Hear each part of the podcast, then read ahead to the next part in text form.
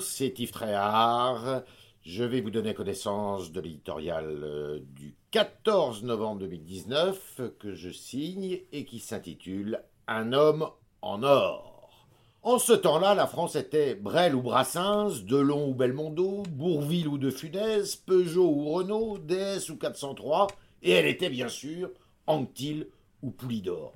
C'était l'époque des Trente Glorieuses, quand les divisions étaient le fruit de la passion et non de la haine. C'était avant, en noir et blanc, quand les héros, les vrais, n'étaient pas fabriqués par la rumeur des réseaux sociaux.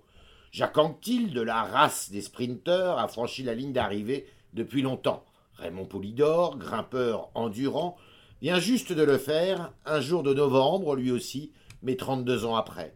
Poulidor, un nom propre devenu commun, immortel, pour désigner l'éternel second.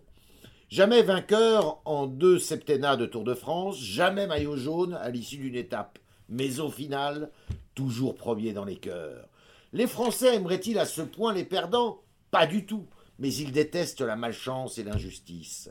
C'est l'histoire de Poulidor sur la grande boucle. Il n'était pas un sportif à scandale, mais ses défaites étaient scandaleuses. Elles resteront comme autant d'affronts faits à la logique du cyclisme, alors que l'athlète, impressionnant de puissance, était doté d'une grande rigueur morale et d'un redoutable sens tactique. On n'a pas toujours pu en dire autant de tous les coureurs qui le battaient alors sur le poteau.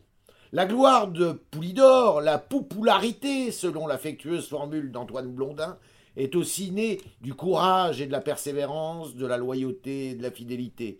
Des mots qui avaient un sens pour ce fils de métayer de la Creuse, passé des manchons de la charrue au guidon du vélo après 27 mois de service militaire.